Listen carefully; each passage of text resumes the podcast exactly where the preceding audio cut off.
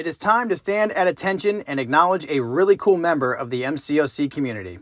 This is the MCOC Me podcast, and I'm your host, Zach Rossi. The person in particular that I am mentioning here is the old Sarge. He's a really cool guy in the community. I like having some really good back and forth talks with him. But the one thing that makes him stand out to me is his mediocre player's guide because I'm a mediocre player as well. And it, this guide really helps me out. But it's a mediocre player's guide for the Cavalier Monthly EQ that he puts out every month when there's a new Cavalier EQ dropping. And it's awesome. It's a really colorful guide. There's some really cool pictures within it. And what it does is that it really helps out a lot of players sort of narrow down their champion choices. It helps out with boss fights and describes what the boss fight nodes are going to be. But I got to back up a little bit because if you are not at the Cavalier difficulty or the Thronebreaker difficulty, you probably have no idea what I'm talking about. So let me break it down for you.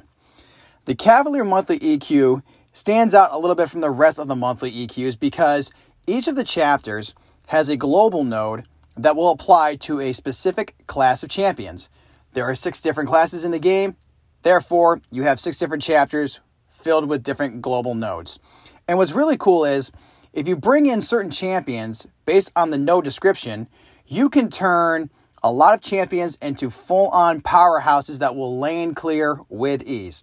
For example, in chapter 1.1, the node specifically applies to Mystic champions. And all you really have to do is just nullify buffs on the defender, and the defender will gain some buffs over the fight.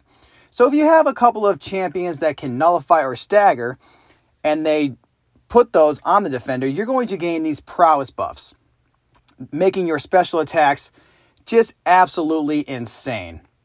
And you can breeze through these fights with ease. The PI index may be a little bit of a intimidation to certain players, but you'll see that once you start getting these prowess buffs, that you're going to do a ton of damage. Now, in other chapters, instead of it being a prowess buff, it'll be a passive fury buff, but the same thing still applies. You'll hit harder, same thing with your special attacks. It's a lot of fun. The only kicker is that the global node does not apply to the boss fight. So you're going to have to bring in like maybe one or two counters for that. And also in the last two chapters, it's usually the two new champions that are unveiled that are the final boss fights. And what the old Sarge has done is he has gone through every chapter and he has given players a really cool list of the no descriptions, which champions are your MVPs, and which counters are really going to benefit the boss fight. And it's really fun, it's really cool. I've even had talks with him being like, hey, I kind of was going through this chapter and I found that this champion, maybe with this synergy, is also a very good option. But what's really cool about his guide is that it is super easy to read. It's very organic because if you do give him some advice on a specific champion to use, he will gladly add it. He's all about embracing, you know, different ideas for different champions to just kind of wreak havoc in these Cavalier monthly quests. And for example, here, um, let's just take another chapter. Like, um, okay, let's go 1.2. And that's a science chapter. This one can be actually a lot of fun, but it can be a little tricky in the description. So basically, what happens is whenever a science champion places a weakness, exhaustion, or fatigue debuff on the defender, when that debuff expires, you gain fury. So you can kind of dig into your roster of science champions and go, hmm, who do I really need? Or I don't know who I need, or I don't, I'm not really sure, like, who does what. Well, the old Sarge has you covered because in his guide, he has a little section called Bring. And it's really simple. So he suggests bringing in the Human Torch, Captain uh, America with uh, Infinity War with a science synergy like with uh, Gladiator Hulk or Hulk OG, etc. She Hulk, and he recommends that the big MVP is Luke Cage because he can just put those debuffs on the opponent all day. Um, Abomination as well, Void, pretty much any science champion that can apply debuffs. And then I gave him a really cool suggestion, which was the Invisible Woman with the Dragon Man synergy, because every time you put a vulnerability debuff on the opponent, if you revert back to being in your physical form, some of those vulnerability debuffs will stay and she just really hits hard. And I feel like for a lot of players, they're always kind of searching for guides on YouTube and they're Googling things and they don't know where to turn. You guys who are progressing should really take a look at what the old Sarge has to offer. His guides are super cool and he's just also a really cool person as well. And if you are kind of, you know, a little hesitant about venturing into the monthly Cavalier EQ, don't be. I feel like it's actually the most fun and the most worthwhile one to do out of all the monthly difficulties. Now, for me, I usually kind of go to the lower ones just to kind of farm some revives because they're cheap, it's easy, and also if I'm doing the hero use solo objective, you can just put the auto fight on those lower difficulties and get the units, but also get the rewards as well. Uh, whenever it comes to the monthly, or sorry, not the monthly, the um, solo objective for the event quest, I like going into the Cavalier difficulty and just blazing through that so I can get some pretty cool rewards. And also the final rewards in Cavalier Monthly EQ, which I know is not like, to some players, is not maybe, you know, all that worthwhile.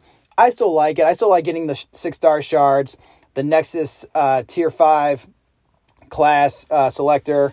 I also like getting, you know, some tier 2 alpha, some tier 5 basic, gold. And it's also just a lot of fun because it it forces players to bring in different champions that they weren't really using. And all of a sudden when they are enhanced by this global node, they just become absolute powerhouses. And that and that to me is what makes Cavalier EQ fun because whenever I do the uncollected difficulty, I'm just kind of like, "Eh, I wish that I could bring in those other champions that really do a whole heck of a lot of damage. But the thing is, like I was saying earlier, those global don't apply to the boss fight. And if you haven't really done anything against Misty Knight yet or Sam Wilson as Captain America, well, guess what? The old Sarge has you covered as well. Because if you were to scroll down his guide, and by the way, if you are looking for this guide, find the old Sarge on Twitter.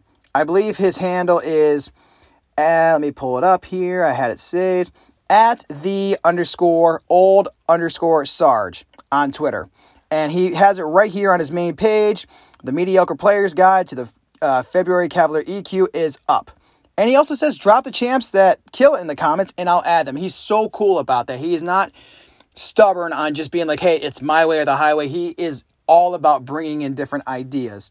And then if you were to look at his guide, like I was saying, Looking at chapters 3.1 and 3.2, he's got the quest boss right there. He's also got the nodes as well. So that way you can kind of plan your fight accordingly and bring in the right counters for these fights. Because some players sometimes don't really read the description of the nodes, or maybe they're lacking the right counter for these fights.